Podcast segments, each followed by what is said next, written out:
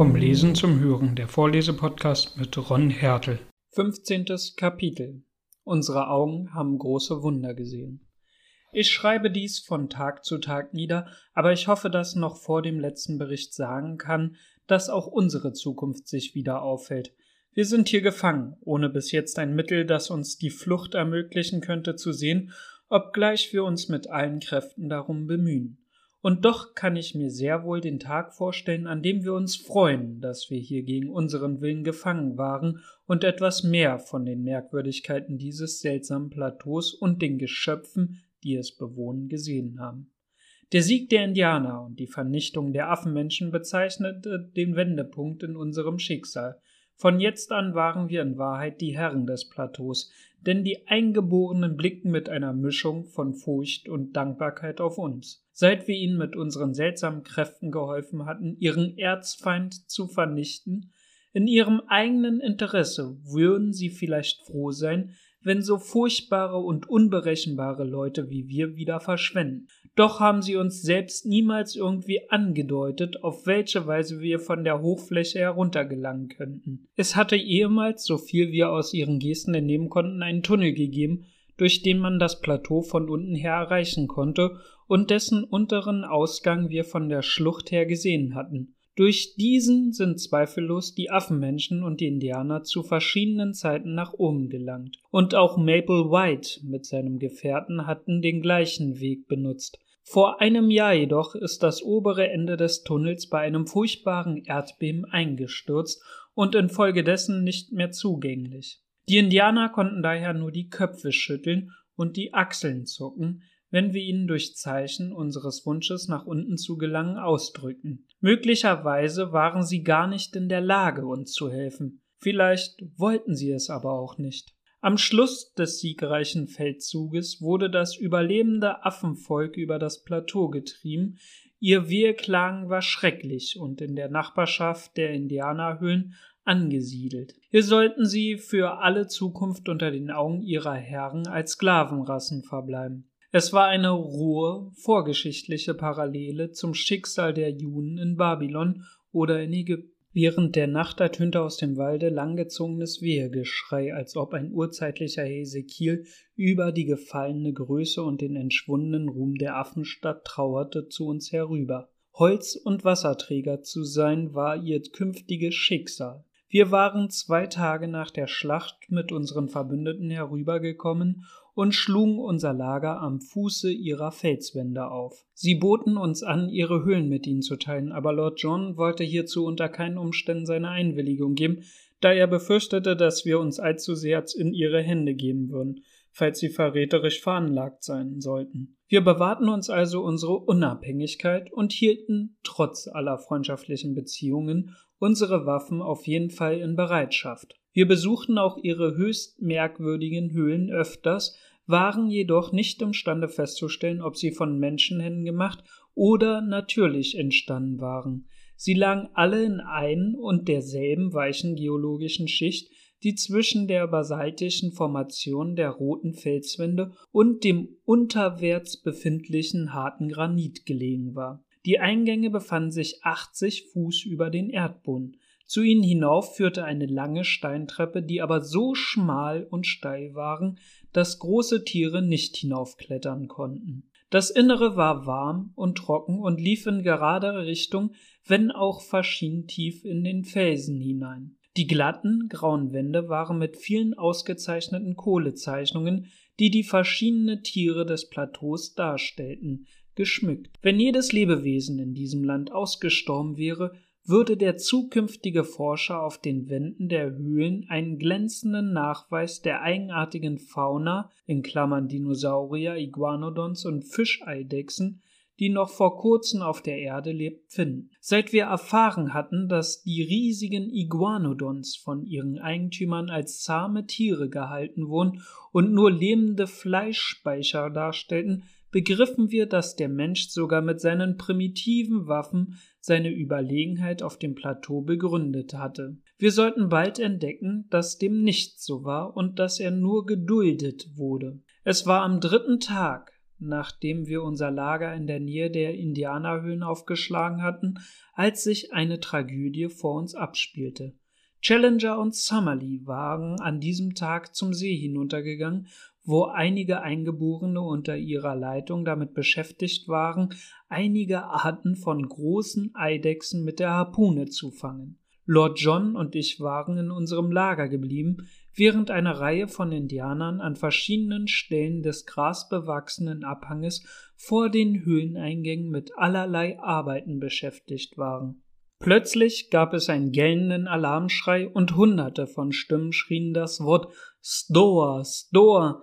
Von allen Seiten stürzten Männer und Frauen und Kinder in wilder Flucht die Treppe hinauf, um in ihren Höhlen Schutz zu suchen. Von oben her sahen wir sie mit den Armen winken und uns auffordern, zu ihnen hinaufzukommen.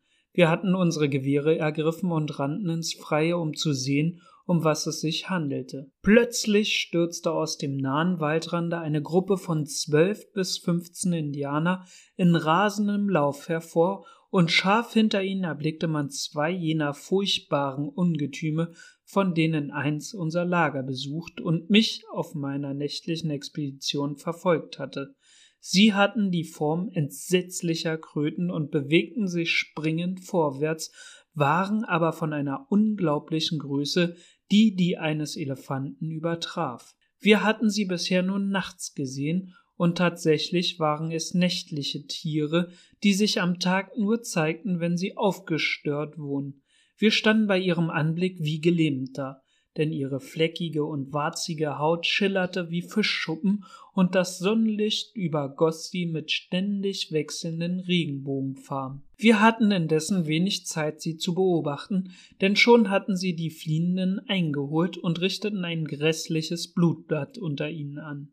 Ihre Angriffsmethode bestand darin, sich im Sprung auf ihre Opfer zu werfen und dieses dann mit zerbrochenen und zerfetzten Gliedern liegen zu lassen um hinter dem nächsten herzusetzen. Die unglücklichen Indianer schrien vor Entsetzen, waren aber hilflos und versuchten sich durch Laufen den riesenhaften Bestien zu entziehen. Aber einer nach dem anderen stürzte zu Boden, und es war nur noch ein halbes Dutzend von ihnen am Leben, als mein Gefährte und ich ihnen zu Hilfe eilten. Unsere Unterstützung war nur von geringem Nutzen und brachte uns höchstens mit in Gefahr. In der Entfernung von einigen hundert Metern verschossen wir sämtliche Patronen unseres Magazins, ohne jedoch mehr zu erreichen, als wenn wir die Tiere mit Papierkugeln beworfen hätten.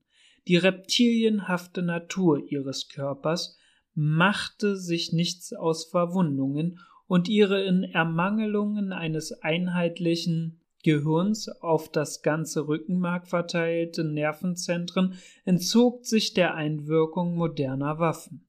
Das Einzige, was wir tun konnten, war ihr Vordringen aufzuhalten, indem wir ihre Aufmerksamkeit durch das Aufblitzen und Krachen unserer Gewehre ablenken, damit die Eingeborenen und wir selbst die zur sicheren Höhe hinaufführende Treppe erreichen konnten. Aber wo die konischen Explosivgeschosse des 20. Jahrhunderts nutzlos waren, erwiesen sich die vergifteten Pfeile der Eingeborenen, die man erst in Stophanussaft da und danach in verwesendes Aas getaucht hatte, als erfolgreich. Den Jägern, die die Tiere angriffen, halfen sie freilich nichts, da die Wirkung des Giftes durch die träge Blutzirkulation der Tiere verlangsamt wurde. Aber als die beiden Ungeheuer uns gerade bis zum Fuß der Treppe getrieben hatten, schwirrte eine Unzahl von Pfeilen aus den Höhleneingängen auf sie herunter. In einer Minute wurden sie völlig gespickt mit ihnen und doch versuchten sie, ohne ein Zeichen von Schmerz von sich zu geben, in rasender Wut die Stufe, die zu ihren Opfern hinaufführten, unter wildem Kratzen und Begeifern zu erklimmen, stürzten aber jedes Mal nach wenigen Metern schwerfällig wieder auf den Boden zurück. Zuletzt fing das Gift an zu wirken. Eines von beiden stieß ein dröhnendes Grunzen aus und ließ seinen riesigen flachen Kopf auf den Boden sinken. Dann sprang das andere mit gellendem Wegeschrei wild im Kreis umher, wand sich einige Minuten im Todeskampf und lag dann ebenfalls steif und still da. Mit lautem Triumphgeschrei stürzten die Indianer aus ihren Höhlen und die Treppe hinunter und führten einen rasenden Siegestanz um die toten Körper aus. Voll Freude darüber, dass wieder zwei ihrer gefährlichsten Feinde erschlagen waren, in der Nacht zerschnitten sie die Kadaver und beseitigten die Stücke, nicht um sie zu essen, denn das Gift war noch wirksam, sondern um die Entstehung einer Pestilenz zu verhüten. Die großen Reptilienherzen jedoch, von denen jedes so groß war wie ein Kissen, blieben liegen und schlugen mit unheimlich selbstbeständigen Lehm sanft an und abschwellend leise und ständig weiter. Erst am dritten Tag hörte das Leben in ihnen auf, und die furchtbaren Organe standen still. Wenn ich eines Tages einen besseren Tisch als ein Fleischbüchse und ein besseres Schreibzeug als ein Bleistift, Stummel und ein zerrissenes Notizbuch haben werde, will ich einen etwas genaueren Bericht über die Akaya-Indianer, über unser Leben unter ihnen und von den Beobachtungen, die wir unter den seltsamen Verhältnissen des wunderbaren Maple White Landes machten, geben. Niemals werde ich diese Dinge vergessen. Denn solange noch eine Spur von Leben in mir ist, wird jede Stunde und all unser Tun in diesem Zeitabschnitt deutlich und klar vor mir stehen, wie die ersten Erlebnisse unserer Kindheit. Keine neuen Eindrücke können auslöschen, was sich dem Gedächtnis so tief eingeprägt hat. Ich werde dann Gelegenheit nehmen, die zauberhafte Mondnacht auf dem großen See zu beschreiben, als ein junger Ichthyosaurus, ein seltsames Wesen, halb Seehund, halb Fisch, mit je einem knochenbedeckten Auge auf jeder Seite der Schnauze und einem dritten oben auf dem Kopf, sich in einem Indianernetz verfangen hatte und fast unser Kanu zum Kentern brachte, bevor wir es an Land ziehen konnten. Diese Nacht, in der eine grüne Wasserschlange aus dem Schilf hervorschoss und in den Windungen ihres Körpers den Steuermann von Challengers Kanu hinwegführte, ich werde auch erzählen von dem großen nächtlichen weißen Wesen, bis heute wissen wir noch nicht, ob es ein Säugetier oder ein Reptil war, das in einem hässlichen, im Osten des Sees gelegenen Sumpf lebte, in dem es mit einem schwachen, phosphoreszierenden Glanz umherhuschte. Die Indianer erfüllte eine derartige Angst vor dem Tier, dass sie nicht nah an dem Sumpf herangehen wollten. Obwohl wir zwei Vorstöße bis zu dem Sumpf machten und es auch jedes Mal gesehen haben, war es uns doch nicht möglich, durch den Morast zu ihm hinzu zu gelangen. Ich kann nur sagen, dass es größer als eine Kuh zu sein schien und einen eigenartigen Moschusgeruch verbreitete. Weiter werde ich von dem riesenhaften Vogel berichten, der Challenger eines Tages in die Höhlenwohnungen hinaufjagte, ein großer Laufvogel, weit stärker als ein Strauß mit einem geierartigen Hals und einem Kopf, der an einen Totenschädel erinnerte. Als Challenger die Treppe hinaufeilte, wurde ihm durch einen Schlag des gebogenen Schnabels der Absatz seines Stiefels wie von einem Meißel glatt abgeschnitten. In diesem Falle waren die modernen Waffen wenigstens erfolgreich und das große Geschöpf, das zwölf Fuß lang hatte, Furorachus ist sein Name, den uns der keuchende, aber entzückende Professor Challenger nannte, stürzte auf einen Gewehrschuss Lord Roxtons in einem Gewirr von flatternden Federn und zappelnden Gliedern, aus deren Mitte zwei kalte und grausame gelbe Augen uns anstarrten, zu Boden. Hoffentlich erlebe ich den Tag, wo ich diesen flachen, bösartigen Schädel in der ihm zugewiesenen Nische zwischen den Trophäen im Albani-Gebäude wiedersehen werde. Schließlich werde ich auch nicht unterlassen, von dem Toxodon, dem riesigen zehn Fuß hohen Guinea-Schwein mit seinem vorstehenden Meißelzähnen, das wir im Morgengrauen am Seeufer töteten, als es zum Trinken herabgekommen war, zu berichten. All dies werde ich eines Tages ausführlich beschreiben, und inmitten der Schilderung dieser aufregenden Tage sollen auch die lieblichen Sommerabende ihren Platz finden, an denen wir unter tiefblauem Himmel in guter Kameradschaft im weichen Grase lagen um unsere staunenden Augen auf den seltsamen Vögeln, die über uns schwebten, und die merkwürdigen Geschöpfe, die aus ihren Verstecken hervorkommen, um uns zu beobachten, ruhen zu lassen, während über uns die Zweige mit köstlichen Früchten herabhingen und neben uns seltsame und liebliche Blumen im Grase aufleuchteten. Oder jene langen mondbeglänzten Nächte, die wir auf der schimmernden Fläche des großen Sees zubrachten und mit staunender Ehrfurcht die riesigen Wellenkreise beobachteten,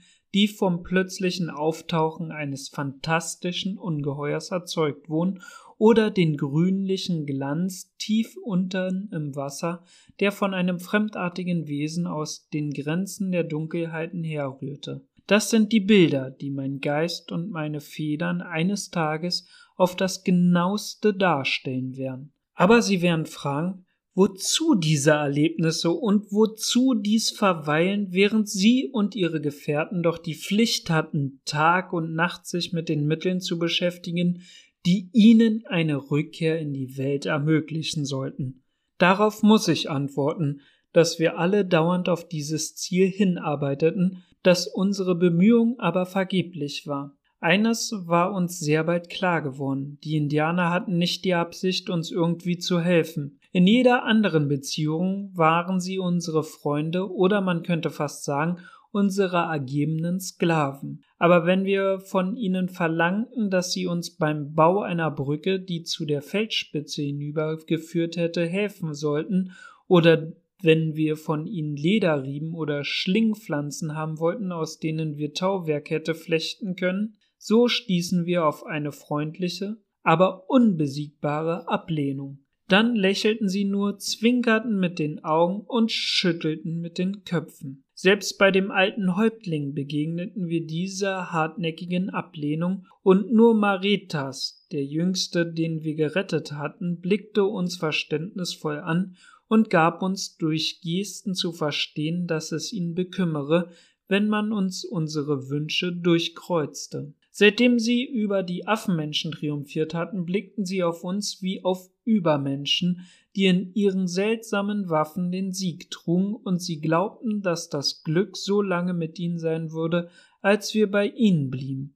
Ein kleines rothäutiges Weib und eine eigene Höhle wurde jedem von uns freigiebig angeboten, wenn wir nur unsere Heimat vergessen und für immer auf dem Plateau bei ihnen leben wollten. Soweit wäre alles ganz schön gewesen, wenn wir nur nicht unsere besonderen Wünsche gehabt hätten. Wir fühlten aber deutlich, dass unsere Pläne, die auf einen Abstieg zielten, geheim gehalten werden mussten, denn wir hatten Grund zu der Befürchtung, dass sie es schließlich versuchen würden, uns mit Gewalt zurückzuhalten. Trotz der von den Dinosauriern drohenden Gefahr, die mit Ausnahme des Nachts nicht sehr groß war, denn sie sind, wie ich schon gesagt habe, nächtliche Tiere, war ich in der letzten Woche zweimal in unserem alten Lager, um nachzusehen, ob unser schwarzer Freund am Fuß der Felswand noch auf uns wartete.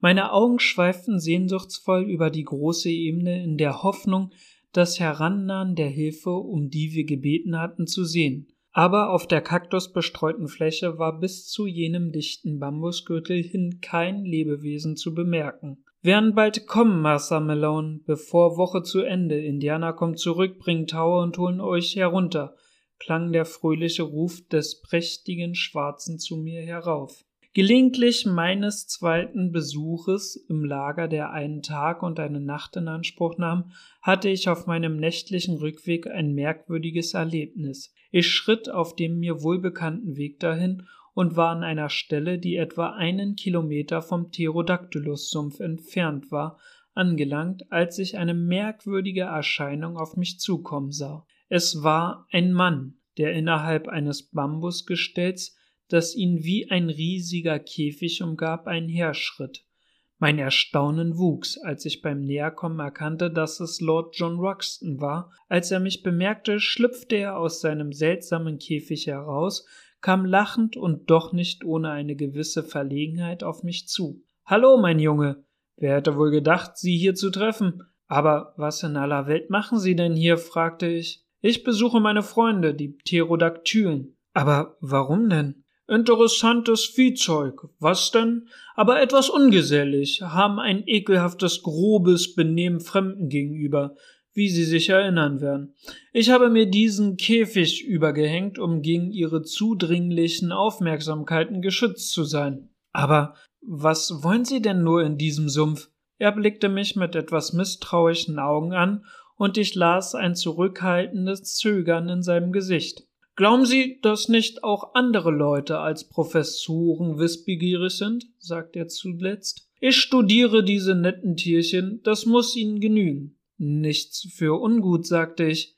Er gewann seine gute Laune wieder und lachte. Nichts für ungut, mein Junge. Ich bin auf dem Weg, einen jungen Teufelshuhn für Challenger zu holen.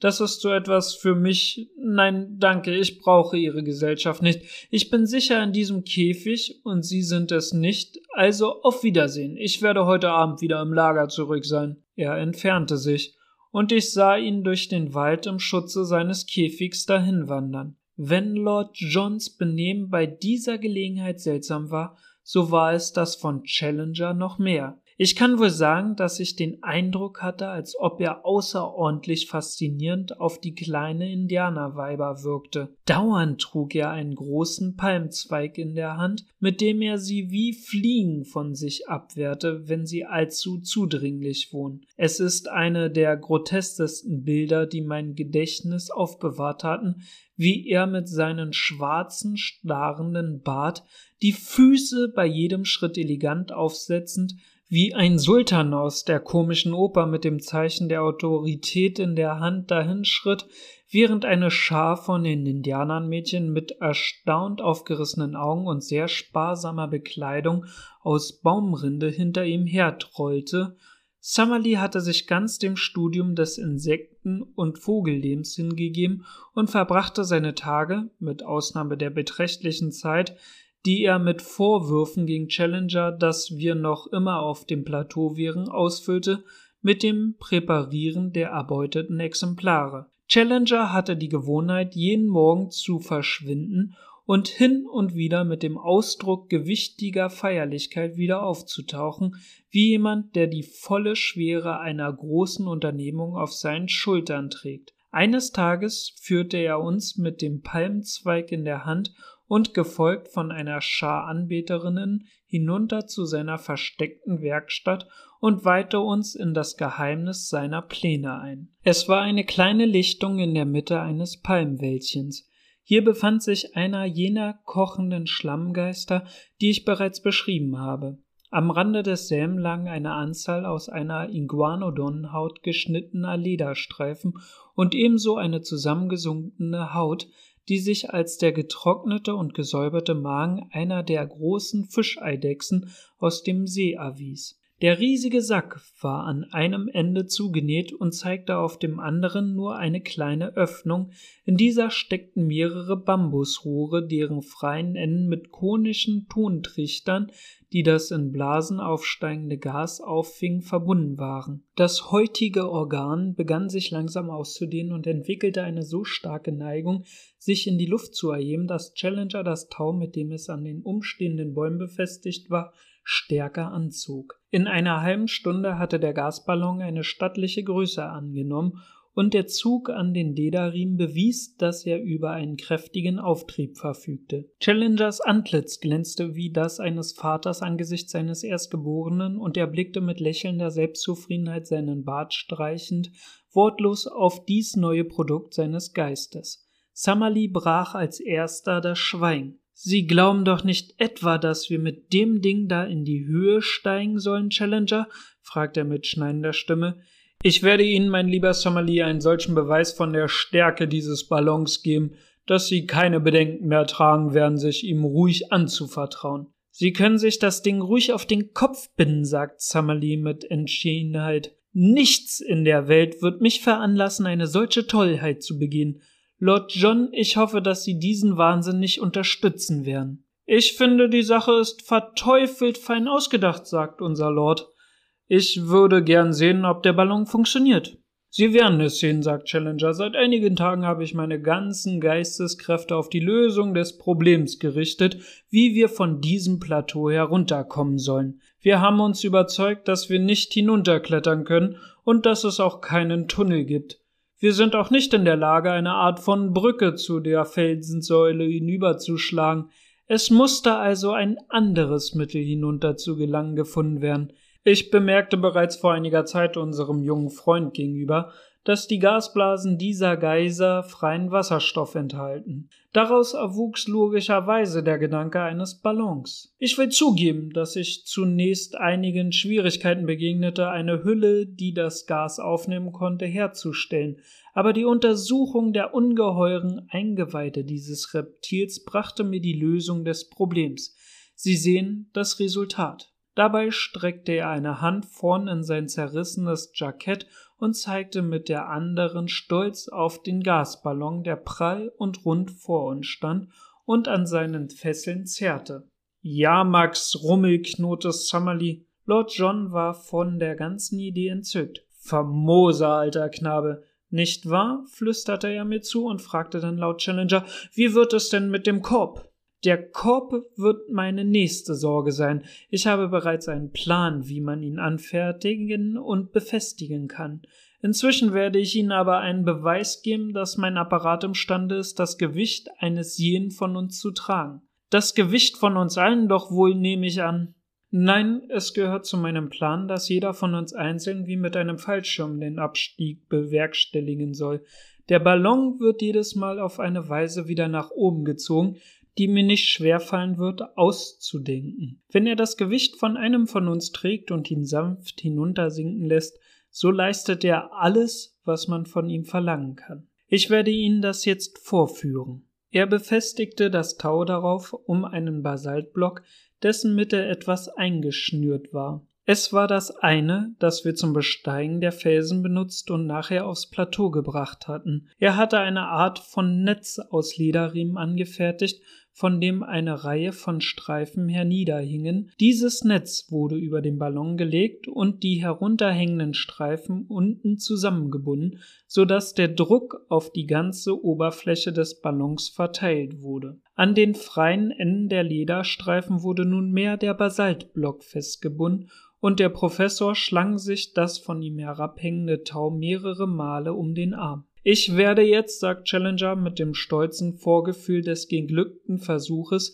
die Tragkraft meines Apparates demonstrieren und mit diesen Worten durchschnitt er die Fesseln des aufwärts strebenden Ballons. Niemals war unsere Expedition in einer drohenderen Gefahr völliger Vernichtung. Die aufgeblasenen Membran stieg mit erschreckender Geschwindigkeit in die Luft. Einen Augenblick später wurde Challenger vom Boden aufgerissen und weggeschleppt. Ich hatte gerade noch Zeit, meine Arme um seinen aufsteigenden Körper zu schlingen und wurde gleichfalls hochgehoben. Lord John packte mich wie eine Rattenfalle an den Beinen, aber ich fühlte, dass auch er sich über den Boden erhob. Für einen Augenblick schwebte mir das Bild von vier Abenteuern vor, die wie eine Kette von Würstchen über das Land, das sie erforscht hatten, hinwegschwebten. Aber glücklicherweise hatten zwar nicht die Tragfähigkeit unserer Teufelsmaschine, wohl aber die des Taues seine Grenzen. Es gab einen scharfen Ruck,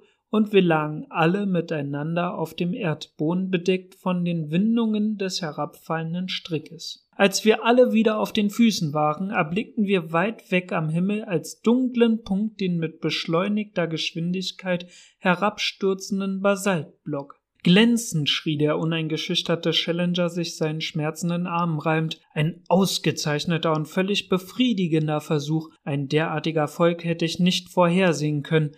Ich verspreche Ihnen, meine Herren, dass ich innerhalb einer Woche einen zweiten Ballon fertig haben werde und dass Sie darauf rechnen können, die erste Etappe Ihrer Heimfahrt sicher und bequem zu erreichen. Bis hierher habe ich alle Ereignisse, so wie sie aufeinander folgten, beschrieben.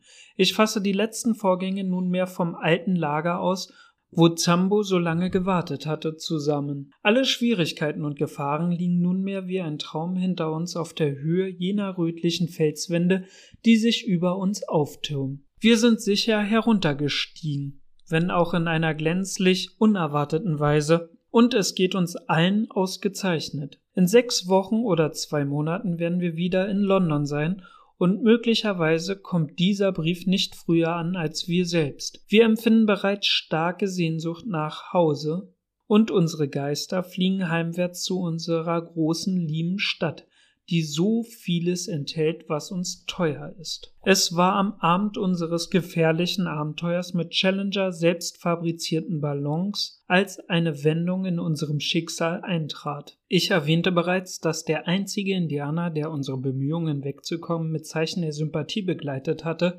der junge Häuptling war, den wir befreit hatten. Er allein hatte nicht den Wunsch, uns gegen unseren Willen in diesem seltsamen Land zurückzuhalten. Er hatte uns durch seine Zeichensprachen schon allerlei Mitteilungen gemacht. An diesem Abend kam er nach Dunkelwerden in unser kleines Lager hinunter, händigte mir, aus irgendwelchen Gründen hatte er mir immer besondere Aufmerksamkeit erwiesen, vielleicht weil ich ihm im Alter am nächsten stand, eine Rolle von Baumrinde aus, wobei er ernst zu der Reihe von Höhlen über uns hinwies und seinen Finger, um Schweigen anzudeuten, auf die Lippen legte und schlich sich dann wieder vorsichtig zu seinen Leuten zurück. Ich hielt das Rindenstück ans Feuer und wir unterzogen es einer gemeinsamen Prüfung. Es war etwa ein Quadratfuß groß und auf der Innenseite befand sich eine eigenartige Reihe von Linien, die ich hier wiedergebe. Diese waren sauber mit einem Stück Kohle auf der weißen Oberfläche gezeichnet und machten im ersten Augenblick den Eindruck von rohen musikalischen Zeichen.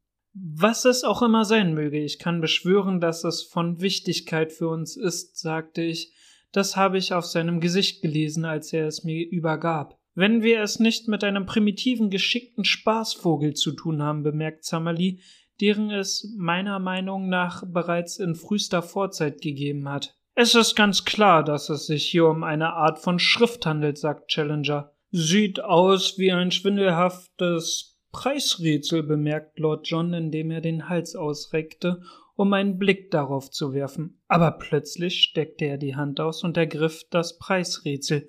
Beim Himmel, schrie er, ich glaube, ich hab es. Unser junger Freund hat gleich die richtige Ahnung. Sehen Sie hier, wie viel Striche stehen auf dem Rindenstück? 18. Gut. Und wie Sie sich erinnern, sind da 18 Höhleneingänge an der Felswand über uns. Er zeigte zu den Höhlen hinauf. Als er mir das gab, sagte ich. Schön. Jetzt ist die Sache klar. Dies ist ein Plan der Höhlenreihe, natürlich. 18 in einer Reihe. Einige kurz, einige lang, einige, die sich verzweigen, genau wie wir das alle gesehen haben. Es ist eine Karte und hier ist noch ein Kreuz. Was mag das bedeuten? Es steht bei einer Höhle, die viel weiter in den Berg hineinführt als die anderen.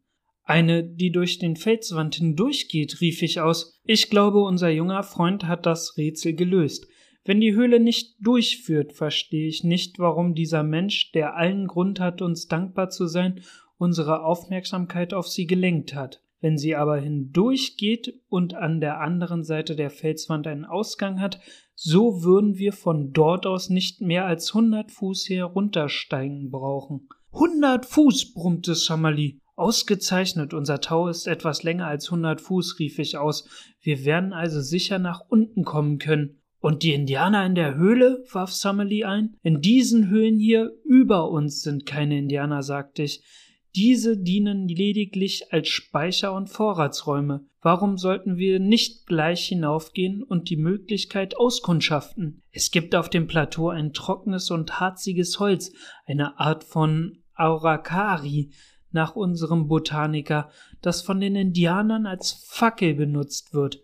Jeder von uns nahm ein Bündelchen davon mit und wir schritten die unkrautbedeckten Stufen zu jener Höhle hinauf, die in der Zeichnung besonders markiert war. Sie war, wie ich bereits bemerkt hatte, leer mit Ausnahme einer großen Zahl von Fledermäusen, die um uns herumflatterten, als wir die Höhle betraten. Da wir die Aufmerksamkeit der Indianer nicht auf unser Vorhaben zu ziehen wünschten, stolperten wir im Dunkeln weiter, bis wir einige Windungen hinter uns hatten und ziemlich tief in die Höhle eingedrungen waren. Dann erst zündeten wir unsere Fackeln an, es war ein schöner, trockener Tunnel mit glatten Grauen von Zeichnungen der eingeborenen bedeckten Wände, mit einer gewölbten Decke und weißem glitzernden Sand unter unseren Füßen. Wir schritten eiligst vorwärts, bis wir mit dem Gefühl tiefster Enttäuschung feststellen mussten, dass es nicht weiterging. Eine glatte Felswand ohne jede Spalte, durch die auch nur eine Maus hätte schlüpfen können, bildete das Ende der Höhle. Hier also war nicht hindurchzukommen. Niedergeschlagen standen wir vor unserem Hindernis. Es handelte sich hier nicht um das Ergebnis einer Erschütterung wie in dem früher von uns erstiegenen Tunnel. Die Quermauer war genauso gebaut wie die Seitenwände. Die Höhle bildete also eine richtige Sackgasse. Machen Sie sich keine Sorgen, mein Freund, sagt der unbezwingbare Challenger. Es bleibt Ihnen immer noch die Möglichkeit des Abstieges mit meinem Ballon. Summerlee stöhnte. Sollten wir in der falschen Höhle sein, bemerkte ich. Unmöglich, junger Freund, sagt Lord John, den Finger auf die Karte setzend, die siebzehnte von rechts und die zweite von links. Es ist kein Zweifel, dass wir in der richtigen Höhle sind. Ich warf einen Blick auf die Stelle, die er mit den Fingern bezeichnete, und stieß einen plötzlichen Freundschrei aus. Ich glaube, ich hab es. Folgen Sie mir. Folgen Sie mir. Ich stürzte den Weg, den wir gekommen waren, zurück, die Fackel in der Hand. Hier, sagte ich, auf eine Streichhölzer auf den Boden hinweisend, hier haben wir unsere Fackeln angezündet. Richtig? Nun, die Höhle hat, wie wir aus der Zeichnung ersehen, noch einen Nebenast, und wir sind in der Dunkelheit, bevor wir unsere Fackeln entzündeten, an diesem Seiteneingang vorbeigegangen, ohne ihn zu bemerken. Wenn wir zurückgehen, werden wir auf der rechten Seite auf den längeren Höhlenarm stoßen. Es war so, wie ich gesagt hatte.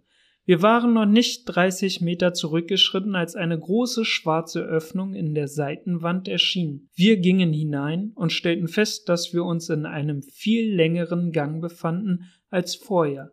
In atemloser Ungeduld eilten wir einige hundert Meter darin entlang und dann tauchte plötzlich im tiefen Dunkel vor uns der Glanz eines Lichtes auf, das uns in größtes Erstaunen versetzte. Eine leuchtende Fläche schien die Höhle zu kreuzen und uns den Weg zu verlegen. Wir stürzten vorwärts, kein Klang, keine Hitze, keine Bewegung ging von der Erscheinung aus, aber immer noch hing der große leuchtende Vorhang vor uns, füllte die Höhle mit silbernem Glanz und verwandelte den Sand unter unseren Füßen in glitzernden Juwelenstaub, bis wir fortschreitend den Rand einer kreisförmigen Fläche erkannten. Himmel, das ist ja der Mond, schrie Lord John. Wir sind durch, Kinder, wir sind durch. Es war in der Tat der Vollmond, der gerade in die jenseitige Öffnung der Höhle hineinschien. Diese war schmal, nicht größer als ein Fenster, aber sie genügte völlig für unsere Zwecke, als wir den Kopf hinausstreckten, konnten wir feststellen, dass der Abstieg nicht allzu schwierig war und dass der Erdboden nicht sehr tief unter uns lag. Es war kein Wunder, dass wir diese Öffnung von unten nicht bemerkt hatten, denn die Felswände bogen sich unterhalb derselben nach außen und ein Aufstieg an dieser Stelle wäre so unmöglich erschienen, dass sich eine nähere Untersuchung erübrigt hätte. Wir überzeugten uns, dass wir mit Hilfe unseres Towers abwärts gelangen konnten und kehrten dann voll Freude in unser Lager zurück, um unsere Vorbereitungen für den nächsten Abend zu treffen. Alles, was wir zu tun hatten, musste schnell und heimlich geschehen, da uns die Indianer noch in letzter Stunde zurückhalten konnten. Unsere Vorräte mussten zurückbleiben, mit Ausnahme unserer Gewehre und Patronen. Nur Challenger hatte irgendetwas Schweres, das er dringend mitzunehmen wünschte, und ein besonders gepackter Ballen, über dessen Inhalt ich nicht sprechen möchte, verursachte uns mehr Arbeit als alles andere. Langsam verstrich der Tag, aber als die Dunkelheit hereinbrach, waren wir zum Abmarsch bereit. Mit vieler Anstrengung schleppten wir unser Gepäck die Treppe hinauf und warfen von oben stehenbleibend noch einen langen Blick auf das seltsame Land, das bald, wie ich fürchte, die Beute von Jägern und Goldsuchern sein wird, das aber für uns jeden von uns ein Traumland voll von Zauber und Romantik geworden war, ein Land, in dem wir vieles gewagt, vieles gelitten und vieles verloren hatten.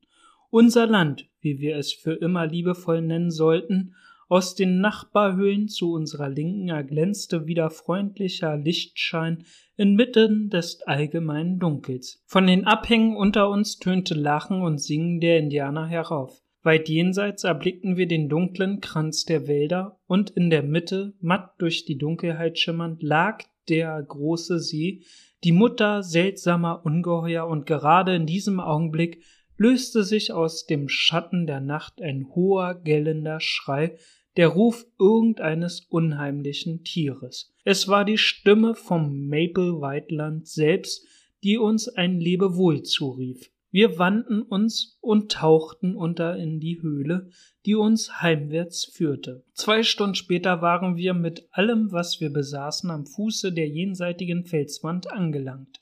Nur Challengers Gepäck hatte uns einige Schwierigkeiten bereitet. Wir ließen alles an Ort und Stelle liegen und eilten zu Sambus Lager hinüber.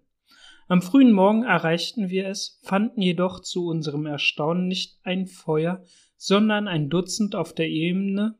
Die Hilfsexpedition war angelangt. Zwanzig Indianer vom Amazonasstrom mit Pfählen, Tauen und allem, was zum Schlagen einer Brücke nötig ist.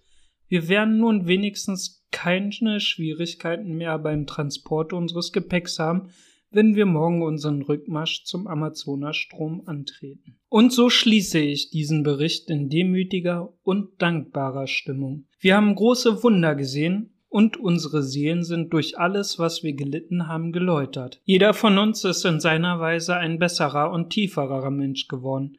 Wahrscheinlich werden wir, sobald wir nach Para kommen, einen Aufenthalt nehmen, um uns neu auszurüsten. In diesem Falle wird mein Brief eine Post früher ankommen als wir. Wenn nicht, bringe ich ihn selber mit. Auf jeden Fall, mein lieber Herr McArdle, hoffe ich, Ihnen bald die Hand schütteln zu können.